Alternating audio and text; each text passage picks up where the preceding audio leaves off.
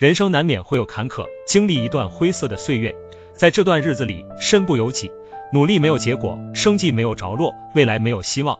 在那一段时光，承受着委屈和彷徨，还要装作若无其事，都挺好的样子。没关系，放过自己。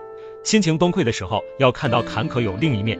难熬的日子，也许是时间的恩赐。塞翁失马，焉知非福？你我皆平凡，岁月静好实在太难。只有别人承受不了，而你能承担。别人不愿意面对，而你能坦然接受；别人扛不住，而你能扛。熬过去了，就能得到别人没有的。你能承受多大的痛苦，就能配得上多大的收获。